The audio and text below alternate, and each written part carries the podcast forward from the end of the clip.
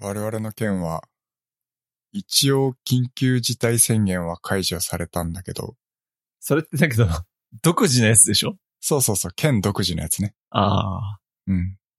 解除されたんだ。うん、一応ね。へえ。え、毎日どんぐらい出てんのえー、っとね、自分の県はいまいちわかんねえや。ああ。だけど数十人多分ね。うんうん。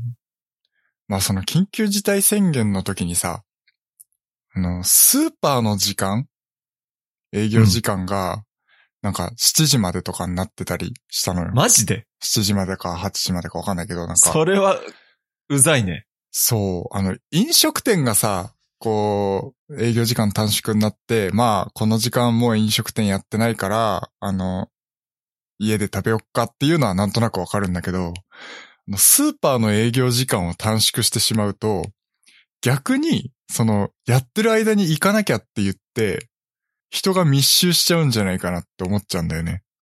スーパーの時短営業は意味がわからないんだけど。ね。うん。そう。だからちょっとね、ちょっとねって感じなんですよ。それは、なんかね、なんだろうな、夜の仕事の人とか、夜の仕事っていうか仕事帰ってくるの遅い人だっているわけだしさ、うん。ね、なんか、困るよね。そう。めちゃめちゃ困ってましたね。そもそもさ、国が出してる緊急事態宣言じゃないからさ、時短営業したところでお金もらえないよね。あー、どうなんだろ自治体から出んのかなう。もしかしたらそう、出てるのかもしれないけど。だけど、だけど出るのって飲食だけだよね。なんかそんなイメージあるよスーね。パー。うん。スーパーそこまで時短する意味だわ。うん。そうなんですよ。だからすごい不便だったっすね。ああ。こっちはもうね、何もないわ。うん。そう。仕事終わってからそのスーパー行こうと思ってももうやってないっていう感じだったから。うん。いや、結構、めんどくさかったっす。緊急事態そ宣うだね言。まあもう出されないといいね。そうっすね。いい加減ワクチン打ちたいわ。うん。まあなんか、いつまでそのコロナ禍っていう時代が続くのかなっていう気はするけど。とりあえず、五輪を中止にした方がいいよ。ああ、なるほど。うん。どうせさ、観客入れられないでしょ。と思うし、各国から集まっても来れないと思うから、そう。そもそも今そんな、みんな、何オリンピック見たいって思ってる人いるのかなあとはオリンピックやりたいっていう人、まあいるよね。まあ、まあ経済効果を期待してる人はたくさんいるんじゃないうん、まあそれはあるけどさ、しこうまあアスリートからしても多分やってほしいってあーまあ思う、ねと思うけど、だけどもうしょうがないじゃん。世界的にこういうパンデミックなんだからさ。うん。そこはまあ、もう、もう、なんていうのかな。仕方ないっちゃ仕方ないと思うんだよね。うん。誰もなんかこう、なんていうのかな。責めることはないと思そうだよ。う。うん。まあ今どこの国だって同じ問題だしさ。うん。まあ、しょうがない。もうこれは。そうですね。はい。ウェザーニュースって知ってる知ってるよ。俺さ、最近ね、朝起きたらとりあえず YouTube で、あの、ウェザーニュースライブをつけるんですよ。まあそれは基本的にもう、天気予報しかやらないテレビなんだけど、まあライブまあテレビ番組的な感じですよ。あれってさ、俺、いまいちわかんないんだけど、地方の天気とかもやるのやるよ。全国ちゃんと網羅してくれる。それは、その、一つの番組の中で全国を網羅するってことそう。あ、なるほどね。ちゃんと、東北地方、地方はこうですとか言って、東北地方の中でも一つ一つちゃんと話してくれるし、ほうほうほうほう。うん。まあ、それで俺はもう、最近、ウェザーニュース大好きなんですけど、あもうね、ウェザーニュースのキャスター全員綺麗っていう。あ。ああ、なるほど。マジで見てほしい。俺、ちなみに、うん誰好きだと思うえ え、知ってんの見てんのえっとね、俺よく見るのがあの、ウェザーニュースのあの NG 集みたいなのはすげえよく見 るのよ。 ?YouTube に上がってるやつや。 そう、あのーガチャだピけンどがさ、透け ちゃったやつとか。あ、はいはい、あるね。 v、VTuber がなんか、うん中の人映っちゃったやつと か。だけどさ、あの、ネットで一番人気なのはさ、うん、ああの、武藤あやめさんだよね。そうなんだ。ちょっと待って、検索したい。いや、あの、俺の、小ノートのリンクに貼ってあるけど、これちゃんとした撮影した、なんつうの、証明写真みたいなやつだから、あんまり良さがわからないとは思。あー、はいはいはいうこはい、のはね、い。武藤あやめさんはね、一番人気だと思あ、そうなんだ。う。うん。おちなみに俺はね、うん。俺はね、あの、駒井ゆいさんって人好きっすね。狛江、ちょっと待って、探す。へー、なるほどね。いや、だけど、武藤あやめさんも俺、大好きっす。あつかね、なんかね、綺麗すぎて、なんかこんな人いるんかって思う。なんか、民放の女子アナにもこんな人いねえぞっていう。ー、あー、なるほど。うん。やっぱそうだね。やっぱ動いてる映像を見ないと、そう。このわねかんないね証明写真じゃ全然良さがわからん。うん。僕はっすね、うん。檜山さやさんが好きですね。えー、あー、はいはいはいはいはいはいはい。よく出てる。よく出てるっしょ。よく出てる。 NG 集とかにもよく出てるんですけど。この人さ、結構お嬢様だよね。あ、そうなんだ。そう。なんかね、うこの人の YouTube で見たことがあるのは、うん。なんかお父さんと一緒に洗濯物回したくないっていう人いますよね、みたいな感じで笑いながら言ってて。うん。なんか匂いが移るとか言って嫌がる女性の人多いじゃないですか、とか言って。うん。そんなことありえませんよ、みたいな。あー私は全然大丈夫ですよ、みたいな。なるほど、ね。めっちゃいい子や んって。あーじゃあこのね、親近感湧くのが、あの、同い年なんですよ。あ、同い年なんだ。う。ん。で、しかも出身が茨城なんですよ。あ、そうなのそう知らなかった。うん。で、しかも、テニスとカメラが好きなんですよ。おう、もう、付き合え。もう付き合おうかな、これ。うん、付き合え。超この人さ、なんつうの、おとなしいよね。おとなしい系だよね。あ、そうかもしれん。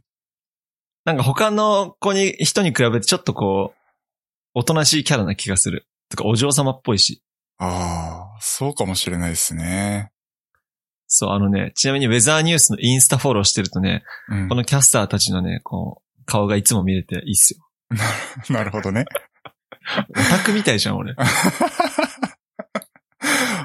まあ、一種のなんか、ちょっと、まあアイドル的な感じなんですかね。そちなみに、そう思うじゃん。あすごいのが、あの、角田直子さんって人いるんだけど、うん。この人ね、気象予報士持ってるからね。へえ。確か、このキャスターの中でもう一人気象予報士持ってる人いるんだよ。二人ぐらい、確か気象予報士がいる。へえ、そうだなんかだ。らこう、見た目だけ綺麗な人を集めてるわけじゃないんですよ。へえ、ちゃんと実力のある人なんですね。そうなんですよ。この角田さん、角田さんも俺結構、つかみんな好きっす、俺。へえ。そう。だから俺ね、あの、ウェザーニュースの、あの、アプリももちろん入れてるし、うん。本当に、いつもお世話になってますって感じ。えー、これはちなみに Amazon のスマートデバイスで見ることはできるんですかあー、わかんねえけど、俺そもそもうちにあるエコーはモニターがないやつだから、あ、そっかそっかそっかそっかそっか。うん。どうなんだろうね。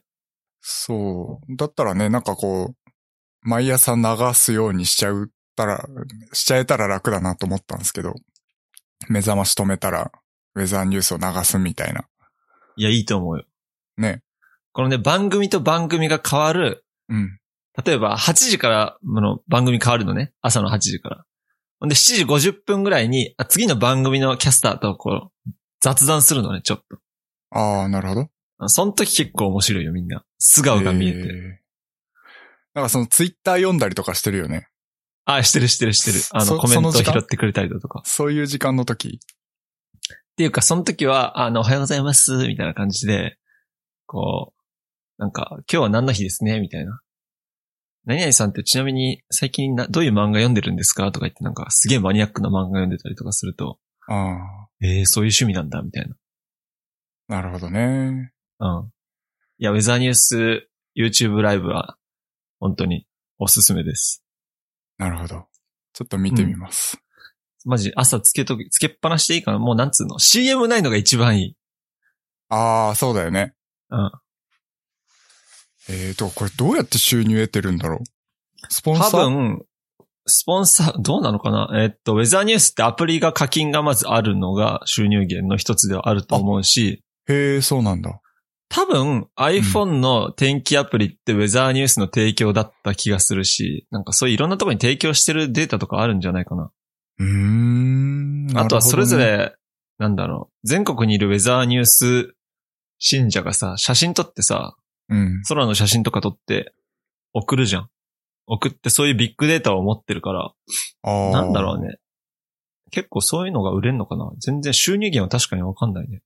う。うん。どういうビジネスモデルなんだろうなっていうのはちょっと気になっちゃいますね。なんか、 うん。なんかテック系的には。確かに。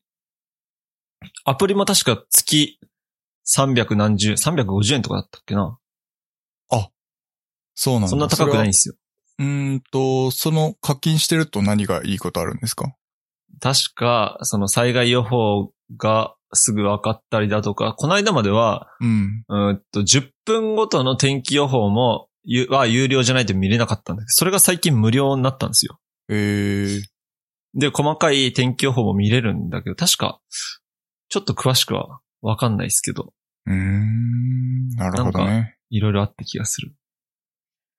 はい。いや、ちょっと見てみようかな。はい。まぜあひ、朝ね、綺麗なお姉さんを見 て、出勤するっていうのは、モチベーションにもなりますしね。いや、マジ、そうだよ。絶対そうだよ。はい。はい。えーっと、そう、そう、ウェザーニュースの話をしてたあれなんだけど、あの、ウィジェットもウェザーニュースであるんですよ。はい。そう。だから俺ね、いつも iPhone のトップ画面にうん。ウェザーニュースのウィジェットを置いてこう、なんつうの何分後に雨が降りますとか、今日の最低気温は何時ですみたいな感じにしてますね。おー、なるほど。うん。ウィジェットね。そう、僕そのウィジェットって、なんかこう、使い方がうん、いまいちわかんないんですよ。いあや、ーっていうのも、なんていうの、こう、有益なウィジェットってそもそもなんだろうっていううんとこなんですよね。うん。普通にだからアプリを立ち上げればそのアプリの中で完結するようなことばかりじゃないですか。うん。それをわざわざホーム画面に一部の情報を持ち出して、そこに常駐させることによって、そこにこう価値が生まれるウィジェットっていうものを置くべきだと思うんですけど、はい。ただ、そ、それ、それが、じゃあ何っていううん、うん。のが非常に難しくて、確かにね。そ俺はね、あの、おすすめは前も言ったけど、う。うん。シリからのおすすめうん提案だっけそうどっ、ちかなんかそう、知り合いからの提案だがおすすめは、俺もあの、えっとね、一応構成的には、あの、一番のホーム画面あるじゃん。その、ホーム画面が何枚もあるうちの一番最初のところ。だから、下からのスワイプを2回やると、その画面に絶対行くよっていう画面のところ。ここ結構一番重要だと思っていて、でそこに、えっと、上2つなんていうのかな、こう、三分割したところの上二つを、シリからの提案うんうんうんうん。で埋めてるんですよ、アプリを。はい。で、一番下の三列目は、自分がもう絶対これは使わなきゃいけないアプリっていうか、もう迅速に立ち上げないといけないアプリを、絶対使うアプリを、あの、8つかなあれ ?8 つだよね。並べていて、あとまあドックに、まあ最重要アプリみたいなのを入れてるんですけど、はい。そう。まあ、それは、まあ、使えるウィジェットとして、シリからの提案は絶対あると思うんですけど、他何か入れてるのある俺はね、まずトップにさっき言った一番上に、うん。ウェザーニュースの天気を置いてる。へえ、そんなにあれなんですね。いや、天気俺結構雪降るとか、そっか。天気結構気にする人間なんで、うん。うん。これは、なんだろうな、GPS でその場所の天気はいはい。をこう、時間ごとに、例えば何時になったら雨が降るよとか、そういうのがわかるんで、それを置いてますね。その横、下に、ポッドキャストのやつ、うん。うん。その右に Google 検索のでかいやつ。うん、置いて、一番下のブロックにシリカの提案を置いてる。ほう。なるほど、あと、は、他はほとんど使ってないんだけど、うん。えっとね、これなんていうアプリだっけな。俺サッカーが好きだから、フットモブっていうアプリがあるんですよ。うん。それを、それのウィジェットを置いとくと、自分の推しのチームの次の試合が、何時からが、何時からか、一目でわかるウィジェットがあるんですよ。はい。例えば俺の好きな、あの、セリエ A のナポリだったら、次の試合は2月24日日曜日の2時からユベントスとの試合がありますよみたいな。うん。それ次の試合の日程が一目でわかるっていう。そんで押したら、あの、過去の結果とかもすぐわかるみたいな。そういうビジェットを置いてますね。なるほどね。あと一番使わない一番端っこのところに、スクリーンタイムのビジェットをでかく置いて、うん。あ、俺はツイッターに今日23分も使ったんだなってわかるようにしてる。なるほど。うん。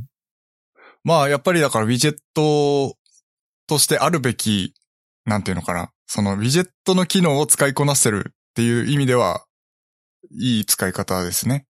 きっとそうかな。うん。うん。そうなんです。だからそこを僕今ちょっと結構迷走してるところで、うん。基本なんかあんまりウィジェットじゃなきゃいけない機能っていうのがうん。僕にとってあんまりないかなっていう気がしていて、うん。例えばそのポッドキャストも、要は聞く時間って限定されてるじゃないですか。うん。うん。で基本的にまあ1日 1, 1回2回は必ず開くアプリなので、シリからの提案に、ポッドキャストって大体入ってるんですよ。うん。なんで、あのー聞く時間の時にポッドキャストアプリを開いて、そこで再生ボタンを押せばいいので、あのーポッドキャストのウィジェットは、まあ、いらないかなっていう気はしてる。今一応入ってるんですけどね。うん。うん。ただその、まあ、一つ便利なのは、その更新情報が常そうになん表だよ。示されてるっていうそのれは、は、わかるわかるち。ょっと便利ですよね。自分が聞きたいポッドキャストが、今日更新されてるとか、昨日更新されてたっていうのが、えっと、まあ、例えば1、2個あったら、そこに一覧で表示されてると、あ、ありがたいって思う時あるですうね。ん。うん。あと、一番ウィジェットとしてちゃんと使えてるなっていうのが、カレンダーですかね。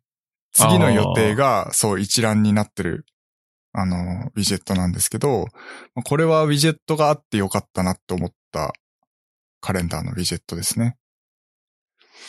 で、そう、その他、一番これ、情報として出してといてほしいっていうのが、あの、ズツールってわかるかな低気圧来るのがわかる、この グラフね。そう。低気圧が来るのがわかるグラフを提供してるそのズツールっていうアプリのウィジェットが最近出たんですよ。うん。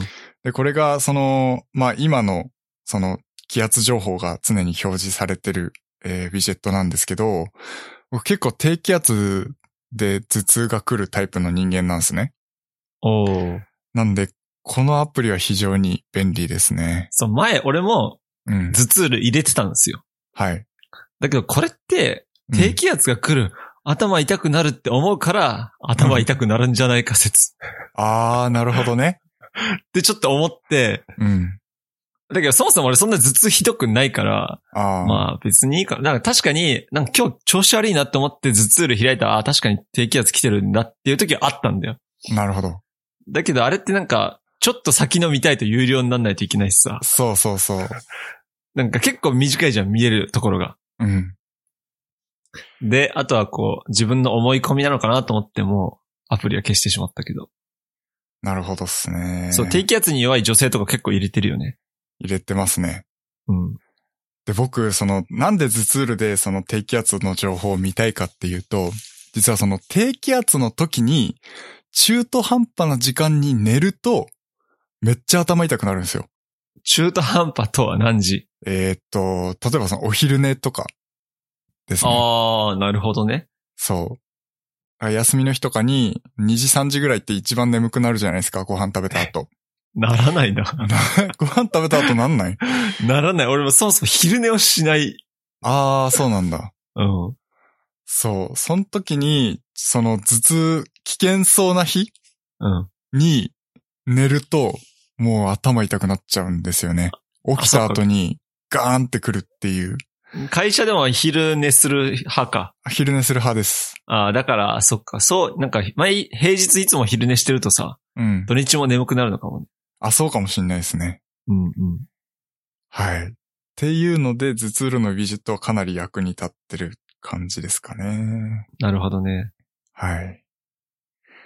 で、まあ、隙間ができるじゃないですか、どうしてもビジェットって。うん。全部埋めたいじゃないですか。うん。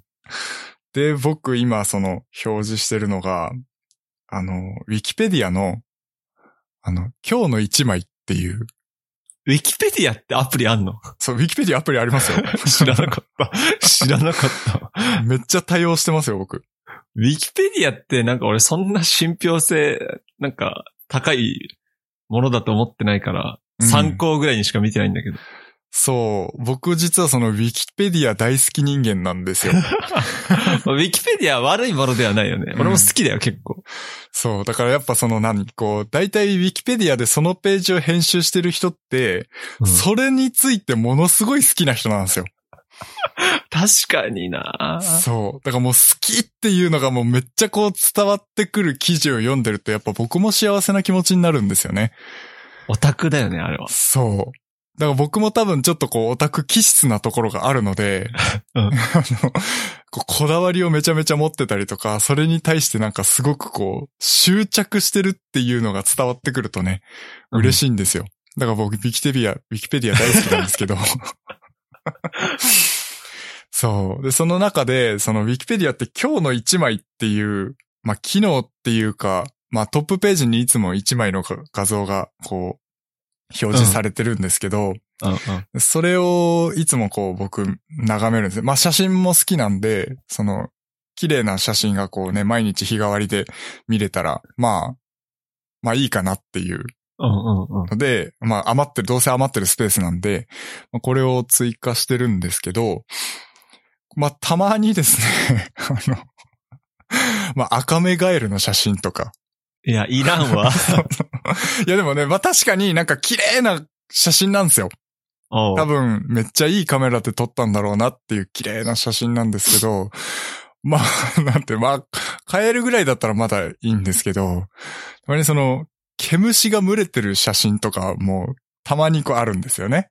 うんうん。そう。でちょっと気持ち悪いって思ってしまうから、このウィジェットを今、すごく消そうかどうか迷ってます。なるほどね。はい。え、ウィキペディアのアプリって、ウィキペディアのアプリ内で検索すれば、ウィキペディアのページが出てくるってこと出てきます。おおなるほど。で、あとはその、ウィジェット、そのウィキペディアのウィジェットなんか何種類かあって、あの、読まれてる写真とかなんかちょっとバズってる記事うん。が、あの、なんかランキングで4つぐらいこう表示してくれるウィジェットもあって、それはなんかあのスタックっていうのかなその、ホーム画面のさらに左に行くとさ、うん。なんか出てくるあ、出るね、出るね、出るね。やつあるじゃん。そこうんに一応そのトップリードっていう、あの、ウィキペディアの読まれてるやつを、あの、表示してるんですけど、っていう感じですね。もうそっからよく飛んだりしてますね。なんか、ちなみにあの、コーヒー一杯でウィキペディアが救われますってやつが出てこないのそれは、どうだろう出てくんのかな僕使ってる中では今まで出てきたことないですね。ああ、そっか。うん。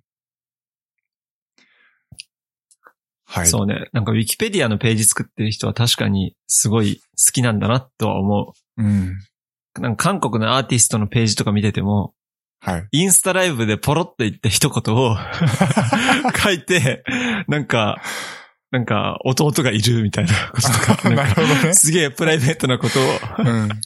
なんか書いたりしてるよね。好きな食べ物は何々みたいな。そう、そうなんですよね。だから大体その芸能人とかの情報って公式情報よりもウィキペディアの方がめっちゃ勉強になるし、うんなんか親近感がめちゃめちゃ湧くっていうところありますよね。そうだね。そうだね自分のウィキペディア作るか。いや、作、作りたいですね。まあ、自分一で応作る。いや、人生の目標は結構あの、ウィキペディアに載ることっていうのは、なんか高校生ぐらいの時に書いてましたね。 じゃあ俺が書いとくよ。あ ありがとうござい俺まが書すい。と く。めちゃめちゃプライベートなこと書いちゃう。おへそにほくろがあるとかさ。知らん知らん知らん。知らん。はい。あの、もし、この、ポッドキャスト聞いてる人は、あの、ウィキペディアに書いといてください。僕のおへその左下に、ほくろがあります。知らねえ。どうでもいいわ。はい。えー、ちなみにさ、Google 検索のアプリってあんま使わない僕、そのアプリ自体多分入れてないですね。便利あのなね、んグですか、 Google 検索のアプリめっちゃ便利だよ。へえ。なんか調べ事するときじゃあサファリでやってんの、サファリですね。で、あー一番上のあの、もう検索のさ、うん、デフォルトが Google なんで、うんうん、そうだね上。のあの、アドレスバー兼検索うん。窓みたいなところに入れて、検いや、索こしのてます。 Google 検索アプリ、超便利だよ。検索簡単にできるし、なんだろうな、その検索アプリ開くと自分の検索した履歴から自分の好きそうな情報を下にタイルとして置いてくれるし、へえ、なるほまあど。怖いくらいにね。怖いくらいに。なるほど。そう。なんか例えば俺がサッカーチームの情報ばっか調べてると、うん。その Google 検索アプリからの通知で、うん。あの、試合結果、何対何みたいなのを試合終わった瞬間に教えてくれるんだけど、すごいね。もういらんわと思 って、まだ試合見てねえしと思いながら。ああ、ネタバレになっちゃう。そうなんだよ。おすすめの記事とかも書いてくれるし、あ、いいっすね。うん。おすすめです。なるほど。はい。てなところですか。はい。えーっとね、今ね、今日建国記念日なんだけど、うん2。月11日、はい。 iMac を土曜日にちょっと修理に出してこようかなと思っていて。うん。まあこれ前、ポッドキャストで話したか忘れたんだけど、あ、なんか先週話してた気がする。あのね、そう、モニターに謎の斑点ができてしまってるんですよね。へえ。そう、それで、よく、なんか例えとしては、iPhone の画面シールを貼った時に埃とかがあるとちょっと浮くじゃん。ああ、はいはい。そんで空気入っちゃうみたいな、そういう感じのが無数にあるんですよ。えー汚れじゃないのそんでそれは。汚れじゃないんですよ。それで俺も最初汚れだと思って、うん。俺パソコンの前でなんか食ったっけなと思って。ねえラーメンとか食っ、そ食うっ。てそれで飛び散ったのかなと思ってたんだけど、食ったことないん だけど、それで、あのー専用のウエストとかで拭いても全然取れなくて、うん。それでもう、サポートに連絡しようと思って連絡したら、まあソフトの問題じゃないって言われて、まずいろんな、まあ4つぐらいやったかな。これやってもダメですかへーこれやってもダメですかみたいな感じで4つぐらいやって、最終的に、ああ、じゃあハードの問題ですねってなって、うん。修理します、つって。まあ、サポート期間なんで、まだ。うん。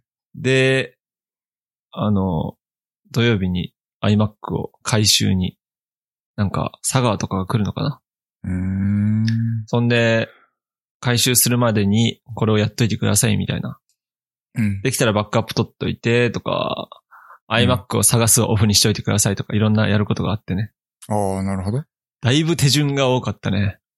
ええそれもさ、あの、Apple のさ、アカウントに俺の住所登録してあるんだからさ、うん。住所とかわかるはずなのにさ、名う前、ん住所、電話番号、全部ここに、チャットボックスに書いてくださいとか言われて、ああ、知ってるやろうと思いながら、全部送ったけど、なるほどね。まあこれでちょっと良くなれば本当にいいのかなと思ってます。うん。なんだろうね、普通の YouTube 見たりとか、仕事してる分には何にも問題ないんだけど、うん。一つね、Apple TV プラスを見てるときにめっちゃ気になる。ああ、 Apple TV プラスって前も言ったけど、もう暗いんですよ。なるほどね。もう顔映ってんのか分かんないぐらいの、もう暗闇の中での会話のシーンとか、うん。もう黒を黒のまま映すからね。はい。そうなると、画面に点点点点ってあるのがすごい目立って気になっちゃう。なるほど。そう。だからちょっと、なんでだろうね。なんか物理的に傷つけた記憶はないんだよ。そっか。うん。それその、買った時はどうだったんですか買った時はなかった気がする。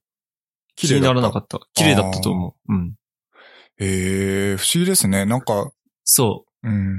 科学的な、なんかこう、化学反応みたいなのが起きて中で空気が発生しちゃったとか、そういう感じなんですかね。う。なんか、ネットでいろいろ見ると、うん。昔のタイプの iMac で、この画面の右上とか左上とかから、こう、若干こうくすんで、こう画面の裏側に空気が入っちゃうみたいな情報、それでくすんでくっていううん。症状が出てる人はいたんだけど、うんこういう感じ、反転みたいになるのはあんまりなさそうなんだよな。へーまあ考えられるのが、エアコンの風が確かに直で当たるっちゃ当たる。あー、なるほど。あとは、うちの部屋が寒暖差が激しいとか、そういうことなのかなあー、なるほどね。だから。寒すぎると、そう、うん寒い時は、一週間ぐらい家開けると、うん。部屋が2度とか3度とかになるし、そっか。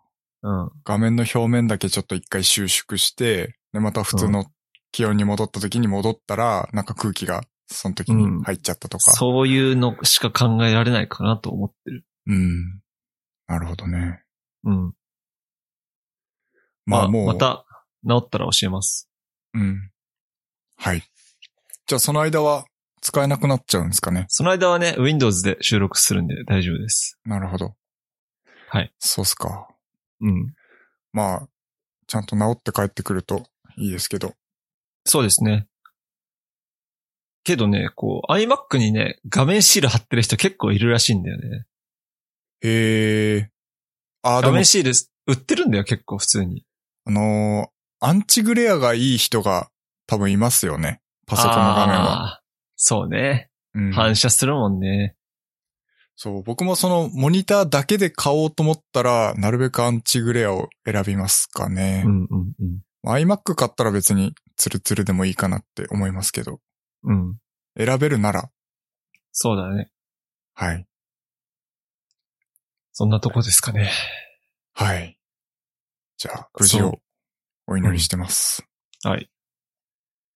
えっと、えーっとね、そう。来月、再来月ぐらいに引っ越しするんですけど、うん。今ちょっと家電の沼にはまっていて。はい。まあ必要なものはね、冷蔵庫、洗濯機はまず絶対必要で、まあそれ以外は別に今すぐいらないんだけど、うん。まあ洗濯機に関しては、まあドラム式の乾燥機付きがいいなと思ってるんだけど、うん。なんせ高え。なるほど。普通のさ、洗濯だけの洗濯機ならさ、はい。 7キロとかで、えー5万ぐらいで余裕で買えるのね。あの、縦型ってやつね。そう、縦型の縦うんう型、洗うだけのやつ。はい。乾燥機付きになった瞬間、うん。洗濯10キロ、乾燥7キロとかでもう余裕で20万円超え。そんな高いの高いよ。ええもう10、俺ね、20万は出したくないんですよ。まあ、そうね。俺。が調べてんのがハイエンドなのかなと思って、まだネットでしか調べてないから、お店とかに行ってないんだけど、はい。ね、ちょっと高い。なんか、その、なんて言うんだろう、洗濯機って、割とシンプルじゃないですか、構造的には。要はそのうんうんうんう家ん電の中でも、なんかこう、なんていうの、ガジェットチックじゃないというか。 だけ ど、ドラム式になるとガジェット要素増えね。まあそう、そうかもしんないですけど、もうなんていうんだろう、マイコンで制御できるレベルじゃないかなって思ってんですよね。くなんるくるか、回るタイミングを そうそう設 そ定して、その回る強さう。を、そほんう。で、あるタイミングで水出してみたいな。そう。とかまあ予約機能ぐらいでしょうんうん。でね、あの、ぐるぐるっと回して、重さ測って、うんまあ大体こんぐらいの時間で終わるかなっていうのを計算してとか。そうだまあね。そんなにこう必要な、なんていうのかな、こう。まあ今で言うとそのさ、こう、スマホとかパソコンとか、その他の電子機器って割とこう、ね、IT 系の技術が詰め込まれていて、なんかソフトウェア的にも、どうのこうのとかっていう、開発に労力とか時間がかかるようなデバイスじゃなさそうじゃないですか。確かに。そこまで進化しないし、みたいな。うん。だから、なんて言うんだろう。そんなに高いっていうイメージが、高くなる要素があんま りわかんないですよそうね。ちなみにうちドラム式の洗濯機使ってて、うん。まあなんか、えっ、と、洗濯乾燥、乾燥なが6キロかうん。はあって、まあお風呂の水も使えるドラム式ですけど、多分15万円前後で買っった記憶がありますね。そっか。じゃあ、ちょっと最近になってさ、こう洗剤の自動投入とかさ、はい。いろいろな機能が増えたからさ、うん。そういうのもあるのかなちょっとうん、旧モデルでもいいかなちょっと探してみようかなと思ってるんだけど。そうっすね。まあその、旧モデルと新モデルで、どのぐらいの違いがあるのかとか、まあ要はその選択をするにあたって、自分がどのぐらいこう、楽になったりとかさ、うんうんするのかっていうのを調べてみて、うん。うん。こう、まあ変わるんだったら高いの選んでもいいと思うけど、ね、あんまり変わらないんだったら古いのでも、ね、いいんじゃないかなっていう気はしますけどね。そうだね。なんかあとはね、その乾燥方式も、うん、ヒートポンプ式とか、ヒートポンプ式とか、うん。ハイブリッド式とか、えーっと、ヒーター式とかいろいろあってね。うん。えーっと、乾きやすさとか省エネを考えるとやっぱりヒートポンプとかハイブリッドってやつがいいらしいんですけどね。へえ、そう、なんかいろんな種類あるんですよね。調べてみると。なるほど。あと、できれば風呂水を使いたいとか。うん。そう。メーカーによっても特徴は違うし。ああ。ちなみにどこのメーカーがいいとかっていうのはあるんですかこだわり的に。えっとね俺は特にないんだけど、うん。パナソニックはスピード重視らしい。ああ、なるほど。圧倒的に乾燥までのスピードが速いけど、ヒートポンプ式じゃないらしい。ああ、なるほどね。そう。だけど、えーっと、シャープは総合的になんか弱点はあまりないかなっうてん感。じ。調べたところ。はい。で、日立も別に悪くはないんだけど、その排気が、えー排水口に流れるから、もしかしたら匂いが臭くなる可能性が、部屋中にちょっと排気の匂いが、おー排水口の匂いが上がってくる危険性が、可能性があるなっていう話を専門家がしてて。ああ。まあ、それは住宅の構造によってっていう感じそでうすか、そね。うそうそう。。なんか高気密性の住宅だとそうなりやすいみたいだけどね。ああ。ちなみにうち日立製なんですけど、あんまり匂いとかは気にならないですね。そっかそっか。まあ古い住宅なんであんまりそういうのがないのかもしれないですね。やっぱさ、洗濯物干す行為がないのはでかい。でかいっす。まああのー僕ちょっと使い分けをしていて、あの、パンツとかタオルとかそういう、その縮んだりするのが、まあ影響を受けにくいようなものは乾燥までやっ、洗濯機でやっちゃうんですけど、結構あの、まあジャージとか T シャツとか、あの、まあその他、こう、上着とかそういうものは、あの、洗濯をして自分でちゃんと干してますね。うん、うん、うん。はいまあ。もちろんニットとかもそうだよね。そう、ニットとかもあんまり乾燥すると良くないなっていうのは。ジャージとかもやっぱ縮むのかなうん。イメージ的にはそんな感じがしあまとすよさね。、乾燥さしてさ、うん、すぐ出さないとシワになる。あー、僕、基本その乾燥しするものに関してはもうシワになってもいいやつなんですよ。ああ、なるほだど、ね。から、、インナーとか、うん。パンツとか、タオルとか、もう全然シワになってもいいじゃないですか。うん。そう、だから、あんまり気にはならないですけど。だから、やっぱそう、そっかシワの問題も、やっぱ干した方がシワになりにくそうなイメージはあるっすそよりね。ゃそうだね。う。うんだから、本当あの、なんていうのかな、こう、綿の T シャツっていうのかな。うんちょっ。とシワになっちゃうじゃないですか。確かに。そういうのは、ちゃんと洗濯した後に、こう、ピッピって伸ばして干してますね。なるほそうすれど。ば、あんまり、うん、シワも気にならないですね。まあちょっと俺も、これからケーズ電機とかさ、コストコとか行って、はい。いいものを探してこようかなと思うんで、買ったらまた教えます。そうっすね。そんでね、この引っ越し家電の沼がまだまだあるんだけど、あ、そうだ、飲まないと。そう。レッドブル開けてもいいですか ちょ もっと早く言え よ。今日さ、結構なんか流れでいっちゃってさ、いい感じに流れた からさ、なかな確かかに。ねあ、の言いウ出せェザなくーて。ニュースの話からウィジェットにいい感じで繋がったからさ。そう。 そうなんですよ。じゃあ、ちょっといただきます。レッドブルさん。提供ありがとうございます。提供してもらってないけど。あ、もらってないか。まだもらってなかった。レッドブルさんからの提供、欲しいですね。そうっすね。あの、1分間レッドブルの魅力について、あの、ひたすら語るんで、ぜひお願いします。 はい。翼を授けてください。そうですね。我々のポッドキャストにはエナジーが必要です。いや、あの、別にお金いらないから、マジ で。 そうっすね。 じゃあな、 なん、じゃあなんだよって話だけどね。レッドブルくれ。あー、なるほど。そう、そういうこと。そういうことね。 いや、別にお金でもいいけどね。うん。はいつ。うか聞いてくれる人増えねえと無理だ。そうっすね。はい。はい。そう。それで冷蔵庫の話すると、はい。えー200リットル台を買うか300リットル台を買うか、まずちょっと迷ってて。はい。まあ、でかけりゃでかいほどいいよっていろんな人には言われるんだけど。そうっすね。うん。まあ、冷蔵庫なんて壊れるもんじゃないし、そう簡単に。はい。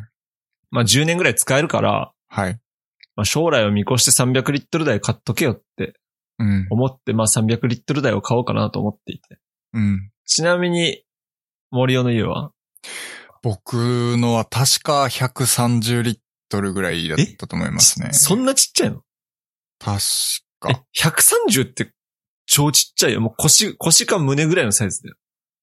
ちょっと待って。少し調べてもいいですかうん。え、ちなみに二層式そうっす。冷凍室と冷だ蔵っ室たらそうかもしんい。ないわ。ちょっと、ちょっと見て、うん、うん。ちょっとわかんなかったっす。二層式なんだったら多分100リットル台か200リットル前半の気がするな、確かに。うん。ただ、見た感じ、その、もう胸までいかないぐらいの高さだったんで、ああ、じゃあそうかも、100リットル台だわ。はい。そっか、そっか。そっか、あれだもんね。ご飯出るんだもんね。そうなんですよ。僕、一人暮らしなんですけど、量食を食べられるんですよね。まあ、量じゃないんですけど、うん。はい。だから会社の、まあ、寮が近くにあって、そこでご飯が食べられるので、基本は、まあ、寮食を食べてて、土日とかは自炊したりとかっていう感じですかね。そっか。はい。俺ね、もう自炊マンだからさ。うん。やっぱ、知り合いに聞くと300リットル台買っとこうかなって思ってて。で、いいと思います。僕、ちなみにちょっとね、小さいと思ってますね。うん。特そうにだよね今、コロナ関係で、まあ、ずっと家にいるし、うん。で、なるべくその買いだめして買い物にも行きたくないっていう時に、やっぱ入らないと、ああ。うん。ちょっときついかなっていそうう。あ感の、じがし野ます、ね。菜室ないのきついよね。はい。そうだよね。はい。だかそういら俺はうのもありね、ますね300リットル台を買おうかなと。で、はい特にこだわりは別になんもないんですよ。なんかいろいろあるじゃないですか。は変い。な機能が。うち、ちなみにうちのは、あの、中華メーカーですね。うん、うん。で、その買った時に言われたのが、そのシャープ製とか日本製のものでも、結局その中国製品の OEM 品だよっていう話がうん、うん。あったんで、そうなんですよね。はい。ちなみに俺もね、買おうと思ってるのは中華製のものを買おうと思ってて、うん。それはあの、ハイセンス、ハイセンスなんだけど。うーん。そう、ハイセンスってさ、テレビとか出してるじゃん。はい。冷蔵庫はあんまり効かないですね。そう、冷蔵庫も出してるんだよ。なるほど。そんでね、めっちゃ安いんだよ。あうん。だからね、ハイセンスいいなと思って。あ、確かに。うん。ハイセンスですね。うん。そう、それでテレビも、まだ、まあテレビは別にいらないんだけど、うん。まあ買うとするなら 4KHDR がいいなと思ってて。うん。まあ UKL は、まあ高いからいいかなと思ってて。うん。まああればいいけど、UKL になった瞬間値段爆上がりするから。そうだね。うん。そう、それで、テレビも、まあ、50インチって、俺、でかすぎると思ってて、ああ。なんか、でかすぎんの俺嫌なんだよ、テレビ。そうなんだ。なんか、存在感ありすぎんの嫌なの、部屋にテレビの。へえ。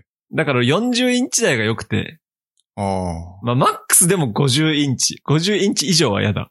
へえ、そうなんですね。うん。で、まあ、40インチ台で、あの、ハイセンスなんだけど、これも。ハイセンスだと全然安い。あ5万しない値段で買える。あ。なるほど。なぁと思ってて。そう、あと買わなきゃいけないものとしては、ロボット掃除機おー前からなる買うって言ってたんだけほ、どどはい。そう、アイロボットを買うか、アンカーを買うか。ああ、なるほどね。まあ、ここでも中華の、 うん。中華が出てきたんですけど、一つの指針として、マッピング機能はいるのかいらないか問題があって、はい。マッピング機能はどうなのかなこうガンガンこう、なんつうの、無差別にやっていって、掃除してもらう方がいいのか、効率的にマッピングしてもらった方がいいのか、ちょっとまだね、判断ついてないところなんだよね。マなるほッどピ。ングがつくと値段がやっぱり上がる。なるほど。ちなみに、アンカーとかアイロボット、どっちにもその上位モデルにはマッピング機能がついてるっていう感じつでいすか。てますすね。ああ、なるほど。うん。ええそうですね。基本的に僕、あの、ルンバ持ってるんですけど、うん。あの、掃除しているところっていうのは、基本見ないんですよ。おおじゃあゴミ溜まってるねで、おーよくやったって感じ。そんな感じです。うんっ。ていうのも、まあ、要はその、土日基本家にいる間はもう動かさないああ。し、えっと、平日会社に行ってる間だけ、あの、やってもらってるっていう感じなんですよ。ちなみに、えーっと、全部の部屋やってんのそうですね。基本は全部の部屋ですね。段差とかないの段差ちょっとありますけど、基本的にその乗り越えられない段差はないかな。ええそうなんだ。はい。いいね。はい。だから、まあ、ちょっとあの、なんていうの。前は、カーペットの下に、電気カーペットを敷いて、その下に、あの、銀色のなんか、保保温マットみたいなの引いてたんですよ。はいはい、あるね。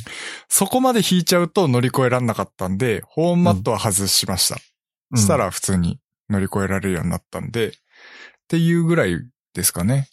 それはマッピング機能ついてないのえっと、僕のはついてないです。ついてないけど、ちょっと効率よくやってくれますよっていう感じのやつですね。マッピング機能まではついてないですけど。あーうん。で、まあ、なんて言うんだろう。基本的にだから、いない時間にやってもらえるっていうことは、時間かかってもいいわけですよ。どうせ。確かに確かに。うん。それが1時間で終わってようが2時間で終わってようが、まあうん自分にはあんまり関係ないので、うんだから僕的にはマッピング機能とか効率っていうのはあんまり重視しなくてもいいんじゃないかなって思います。うんだから全体。なるほを掃除しきるまで電池が持てばいいっていう。どねうん。まあ、大体60分から90分持つもですよね。ん。うん。あとね、水拭きは正直いらないかなと思って。今、上位モデルには水拭きがついてるんですよ。そうな、それはどういう、あのー掃除機で吸った後に水拭きをやるってことでもしながらなんじゃないかな。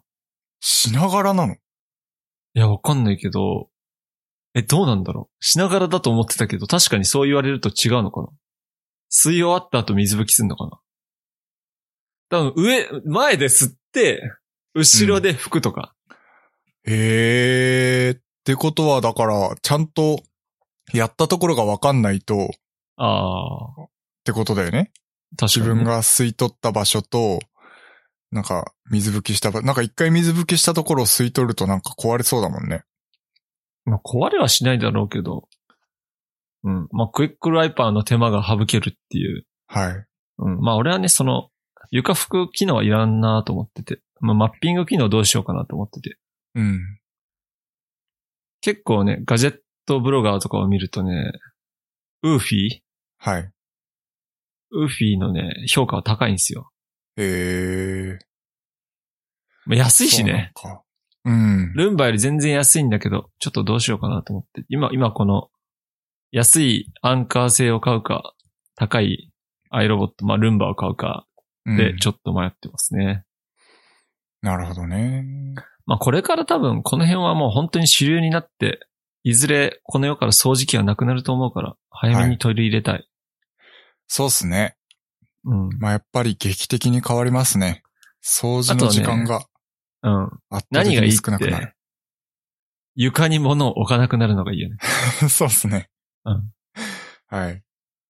時々さ、なんかその辺で、ルンバ死んでるってことはないの いや、めっちゃありますよ。あ、めっちゃあるね。途中で息絶えてんの。鍛えてます。それが段差登りきれなくて、なんか落っこってるとか。はい。あやっぱあるんだ。えっとね、段差起こってるはないですけど、あのーなんていうの僕ん家にある、あの、ソファうん。ーの下の隙間がうん結構絶妙で、入れそうで入れないの。そう。アイロボット的には、その、あの、物にぶつかるとそこを行き止まりだって言って、その、別の方向に向かおうとするんですけど、ギリギリ、その物を検知するセンサーのところは通過するんですよ。あ、なるほどね。けど、そこから先 その先進めないっにていう進めないんですよ。あでそこで挟まって動けなくなってるってことはよくありますね。なんか可愛いな。そうなんです。結構ね、最初めっちゃ可愛いんですよ。だんだん、うぜえとなってくるん ですけど。また引っかかってるよ、こいつと思って。あいい加減学べよって。そう。だから最近はちょっとその下に、こう、発泡スチロールの、なんていうのかな、うんこう、えっ、と、干渉剤侵みた入いなの防を。止みたいな。そう、あの、うん 隙間の中にこう、敷き詰めて、うんそれ以上いかないようにして対応してなんまかすけど。さ、侵入防止のやつあるよね。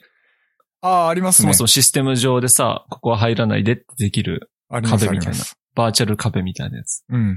そういうのは、その機能はついてないんだ。いや、ついてますね。あそうなんだ。はい。うーん。え、ゴミとかは一日一回捨ててんのいや、もう全然、一週間に一回ぐらいしか捨ててないですよ。大量にゴミ溜まってる。まあ、やっぱ、埃と砂は溜まってますけど、まあ、うん基本的に毎日掃除してくれてるので、うん。そんなに、なんていうのかな、こう、詰まるほど溜まってはいないですね。あへの、ータンクの中は少しまだ余裕があるかなっていうぐらいしか溜まってないです、一週間でも。でもあ、の一週間でこんだけ埃が積もるんだっていうのはちょっとびっくりするぐらいの量は溜まってますね。ああ。だけどさ、こう、一人暮らししてクイックルワイパーするとうん。死ぬほどゴミ溜まるんだって思うよ。ですね。うん。何よりあの、髪の毛ね。はい。髪の毛以外の毛もそうだ けど。毛ってすごい落ちるよね。いやー、抜けてるんだなっていう気がしますね。うん。あの、ルンバとかってあの、回るところにさ、あの、回るっていうかブラシついてるじゃん。うん。端っこから端っこのゴミを取るような。はい。ああいうところに髪の毛とか詰まって、回らなくなら、なるんじゃないかなっていう、ちょっと心配をしてるんだけど。あー、今んとこないっすね。おおそっかそっか。うん。まあ、この辺も、 はあまた、ちょっと買ったら教えますね。はい。いや、前から欲しかったんだけど。そう、引っ越しすると、お金がかかりますよね。そうだよ、マジで。いくらかかるんだって。うん。そうね。で、えっと、今この収録している机もさ、はい。まあ、作業机を今後、昇降デスクにしたいなと思ってて。ああ、いいじゃないですか。もうね、もう立って収録するから、今度から。 1時 間。それ1時間経ってるから。なるほどまあ、。座るのって死ぬほど体に悪いから、ああ、なるほど。うん。もう仕事中座ってるじゃん。うん。俺仕事もできたら立ってやりたいんだよ。ああ、なるほどね。うん。まあ、だいたい意識高い系の人たちって、うん昇降デスクめっちゃ押しますよね。そうそう。まあ、大悟とかね。 そう。そういうイメージあります。僕そうも一時期立って作業できるようにいろいろ改造しようかと思ったっすけど、うん。諦めました。背高い人がさ、普通の机を魔改造してさ、そう。 あの、下駄つけるみたいな風にするとちょっと無理あるよね。ちょっと無理があってやめましたね。うん。そう。もうね、座らないで作業をできるように。うん。昇降デスク買おうと思ってるんですけど、まあこれも有名なあの、フレックススポットってやつがあって、うんまあこれはあの、電動で上下できるやつがあるんですけど、はい。まあそれが王道なのかな結構使ってる人多くて。えあとはね、こう、ニトリのマーフィーっていうやつがあるんだけど、それもね、昇降デスクに似てるんですけど、ー、うんこ。れはね、ちょっと安いバージョンだと、こう、手動で、こう、くるくる回して高さを変えられるんですよ。ああ、ハンドルみたいな感じですかそうそう、昔のあの車の窓みたいな。ああ、なるほど。軽トラの窓みたいな。あああいう感じで。で高さ変えられるやつで、はい。もう高さ変えないけど基本立ちっぱで。うん。まあ、時々座りたいことがあるから一応、まあ、そういう機能で、まあどっちかを買おうかなと今思ってますね。うん。うん。もうね、立って収録したい。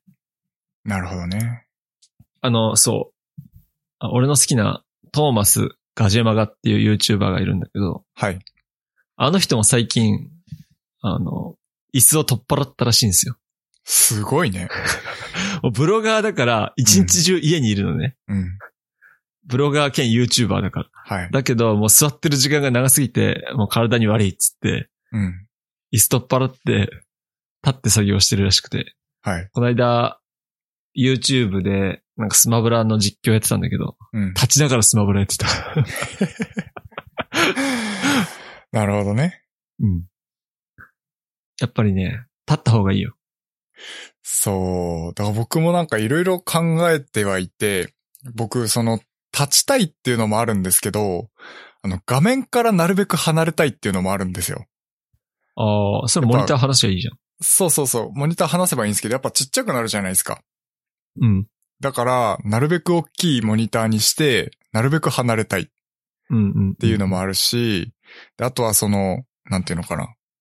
なるべくその、体勢的に、こう、ん曲げてる部分を少なくしたいから、うんうん。あの、オットマンみたいな感じにして、足伸ばしオットマンってて。何あオットマンって、よくその椅子の前にさ、なんか、足置く台みたいな。ああ、はい。あれオットマンっていうの。あれ、オットマンって言うんですけど、へえ。そう、足を、こう置けるようにしてて、僕。うん。で、足伸ばして作業やったりとかはしてますフね。ァーストクラス的だね。そうそうそうそうそうそうそう。うん。そんな感じで。だからまあ、腰の部分もなるべく、まあ、マイクから遠く遠くなっちゃった。腰もうんなるべくこう曲がんないように、うん。して作業はしてますね。そうか。はい。うん。証拠デスク。なんか確か、ハクさんも、このフレックススポットってやつ確か使ってた気がする。あ、なんか証拠デスクの話してましたね、前。してたよね。うん。これね、こうね、騙、騙す、騙すわけではないんだろうけど、うん。アマゾンで見ると、はい。あの、天板別売りなんですよ。へえ。だから、足だけ売ってて、天板は別で購入しないといけなくて、うん。ふざけんなと思って。まあ、色変えられたりするんだけどね、サイズとか。ああ。そういう意味で、そういう風にしてるんだけど、お、安いじゃんと思ったら天板ないって書いてあって、なんだよと思って。うん。だから買うとき要注意ですよ。なるほど。うん。すごいな、それも。そうだね。なるほどね。そう。まあ、そんな感じでいろいろ家電を今調べてるところです。まあ、買う前にこういろいろ調べてる時が一番楽しいよね。そうだね。それはめっちゃあるわ。うん。まあねあら、総じて思ったのはね、家電業界も結構中国が来てるなっていう。いや、もう来てますよ。そりゃも日本製、日本製って言ってた時代がちょっとね、う、はい。懐かしくなってしまうのは悲しい気はするけど、うん。中国家電が全然使えるし、安いってなったらね、そっち行くよ。そうっすよ。だだか、ら、まあなんか日本のものづくりっていうのは、基本的にもう質がいいものっていう部分だったりとか、なんうかね、ん。いろんな機能が多機能だっていう部分で特化してたところが、まあもうあのロボット生産になったら質もクソもないし、みんなね、品質よくできちゃうし、しかも、なんていうの安く作れるし、で、なんかこう、無駄な機能がないっていうので壊れにくかったりするんですよね。うん。だから、まあ、中国製品の方が、むしろ、まあ、生活にはマッチしていくっていう時代になってきてしまったかもしれないですね。そうだね。なんか日本のパナソニック、シャープ、ソニー、日はい立あたりからの技術をソニーが、ソニーじゃねえ、中国が、なんつうの、真似して、はい、いい感じのクオリティで安く出してくるから、はい、なんかそうなると、あっち強いんだよな。はい。もう勝てないっすよ。ものづくりは。そうだね。なんかモニターとかもさ、うん。今 LG とかさ、安くていい、安い、安くはないけど、LG とか品質いいじゃん。そうあでれはすね。韓国だけど。はい。うん。そうね。これから日本の、こういうものづくり企業がどう戦っていくのか。うん。まあ、ソニーはソニーで、まだいけそうだけど。そうっすね。やっぱ先は見据えてる感はありますよね。日本にしかできないことっていうところで、プレミアそうだ感というか。はい。まあ、日本は、うん、ものづくりからも脱却して、さらに次の世界に行かないといかないといけないんじゃないかなって思ってますね。うん。なんか中国製は悪いってイメージがあったじゃん、10年ぐらい前は。ありましたね。今全然中国製が悪くないんだよ。はい。まあ悪いものもたまにあるけどね。うんそうですね。たまにあるけど、大体使える。うん。うん。恐ろしいですね。うん。なんか、成長スピードがすごいと思う、中国は。うん。まあ、いいことだと思いますけどね。そうだね。競争がここで始まって、日本の底力を見せてくれと。はい。あのー、Chromebook ちょっと欲しいなと思って調べてたんですよ。うん。で、僕基本的に Windows のラップトップは買いたくないんですよ。ああ、うん なるほど。っていうのも、なんかやっぱりこう、うーん、コスパが悪く感じてしまうし、やっぱ Windows を動かすって言った時にラップトップじゃなんかもうもに物足りなくなっちゃってるんですよね。うん。ので、まあ Windows を動かすにはやっぱりスペックも必要になってくるし、で、スペックの高いラップトップを買って、結局そのデスクトップと同じ環境を揃えるっていうのもちょっとナンセンスかなっていう気がするんですよ。だったら、まあ、少し安いくてもいいから、サクサク動いて、まあ、かつ、ちょっとその、環境を試してみたいっていう意味で、Chromebook どんなもんかなって使え、つどのぐらい使えるのかなっていうのをちょっと、まあ、試してみたいっていうのもあって、あの、Chromebook 買おうかなってちょっと思ったりしてたんですけど、うん。うーん、まあ、試すだけだったら、その自作 PC を組んじゃって、Chrome OS をインストールした方が、まあ、ハイエンドでしかも、あの、安く作れたりするんじゃないかなって思っていろいろ調べたんですね。うん。そしたらですね、あのーまあ、簡単にインストールできるタイプと、ちょっと難しい手順を踏まないとインストールできないタイプと、まあ、2種類ぐらいインストールの方法があって、で簡単にインストールできる方法で試すと、あのー Google Play Store のアプリが使えないらしいんですよ ね。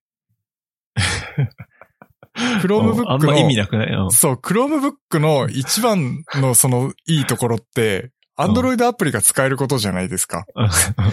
そう、それが使えないっていうのはちょっとね、僕の中で絶対ないんですよ。うん。で、ちゃんとその Chrome OS をインストールしようとすると、まあちょっとめんどくさい手順が必要なんですけど、あの、その手順を、その難しい手順を踏めば、ちゃんと Chrome OS が使えるようになって、しかも Google Play Store のアプリが使えるようになりますよっていう方法を調べたところ、なんか基本的に Chromebook って、そのラップトップ向けらしいんですよね。OS そう的なに。んだ。うんへえ。なんかタブレット的にも使えます的なとこなのかなそうなんですよ。やっぱタッチパネルがちゃんと搭載されてて、タブレット兼パソコンとして使えますよっていう向けらしいんですよね。うんうんうん。基本は。だからあんまりそのデスクトップで動かさせることを想定していないらしく、そのデスト、デクス、デス、 めっちゃ噛んだ。デスクトップ。 デストップデスクトップ向けのハードには対応していない可能性があるらしいんですよ。なるほど。はい。ので、あのーまあ、インストールしようとした時にエラーが起きてしまうっていう、まあ、現象が起きる可能性が高いらしくって、それを、ね、簡単に試すわけにはいかないので、なかなかね、あの、ポンポンハードを変えるわけじゃないので、うんうんそう。まあ、使わなくなったパソコンに試しにインストールしてみようかなぐらいだったらいいかなと思ったんですけど、ちょっとそういうハードを持ってないのもあるので、うーんっていう。そもそもな感んでじですね Chromebook が欲しいのまあ、要はそのパソコンを外で使いたいんですよ。うん。で、パソコンを外で使うときに Windows 機を買ったらさっきも言ったんですけど、多分物足りないんですよ、僕の中で。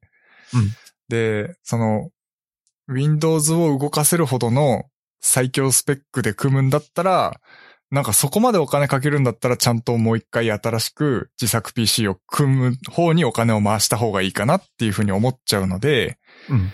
まあ、比較的、まあ、手頃な価格で、しかもちゃんとサクサク動かせるようなパソコンっていうと、Chromebook かなっていう気がしてたんですよね。なるほどね。はい。クロームそれブッがク外で使えればいいかなっていう。単体で買ったら安いでしょめっちゃ。ピンキリですね。やっぱり、安いのだと3万円前後のもあるし、うん高いのだと16万、7万円ぐらいのもありあ、ますそんなのもあんでだ。ああそう。だからどのぐらいスペックがあった方がいいのかっていうのも、いまいちその Chromebook になっちゃうと、いまいち僕もわかんないし、わかんないね。うんうん。で、まあそこまでするんだったら逆に M1MacBook Air の方がいいんじゃないかっていう。 iOS 使えるしね。そう。iOS が使えればいいわけですよ。で、しかもそうだサよクサク動いて、しかも、まあ値段的に10万円ぐらいで買えちゃうっあてなれっいたくらら、だっけ ?M1MacBook やって。多分10万円か11 12、3万。万だっけあ、違う。iPhone よりや安いって言ってたんだっけそう。だから、MacBook 12 Pro じゃなくて、そう、Air の方だったら多分10万円前後だった気がする。いまいち値段覚えてないけど。だったら、 そう。そっちのがいいよ、絶対。って思っちゃって、うん、今、ちょっと迷ってますね。ただ、キーボード操作とか、なんかいろいろあるんですよ。だけど、ガチ作業するのノートで。ラップそこなんですよね。だから、うーん。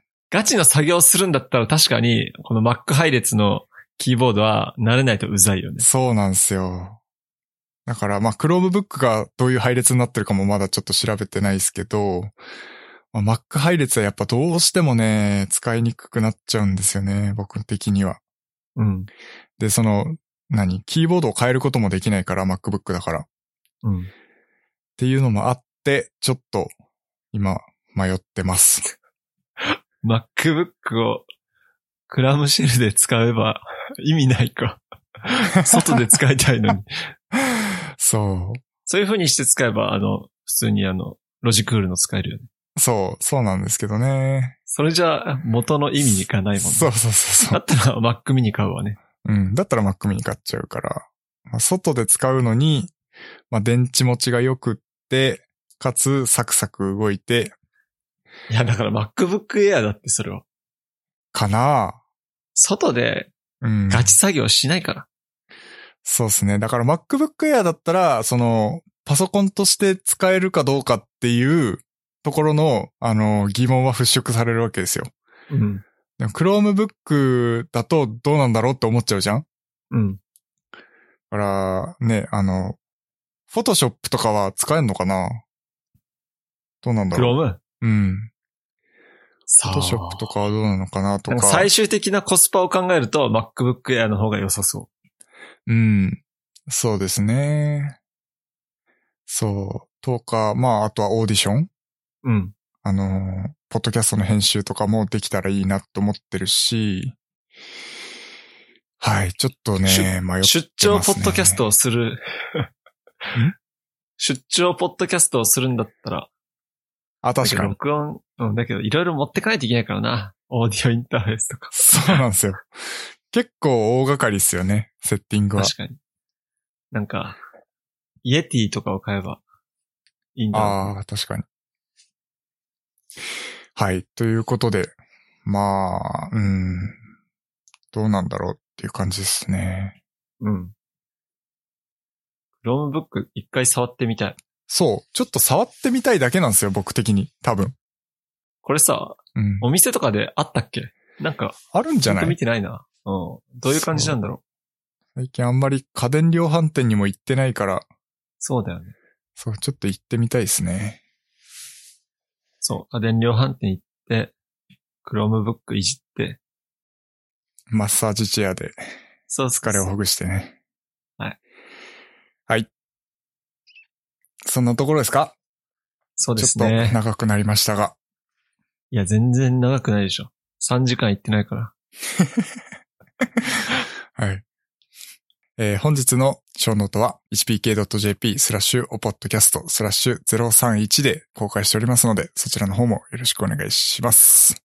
まあ、お便りとかも募集しておりますので、はい。どしどしハッシュタグでツイートもお願いします。はーい。それでは。それでは。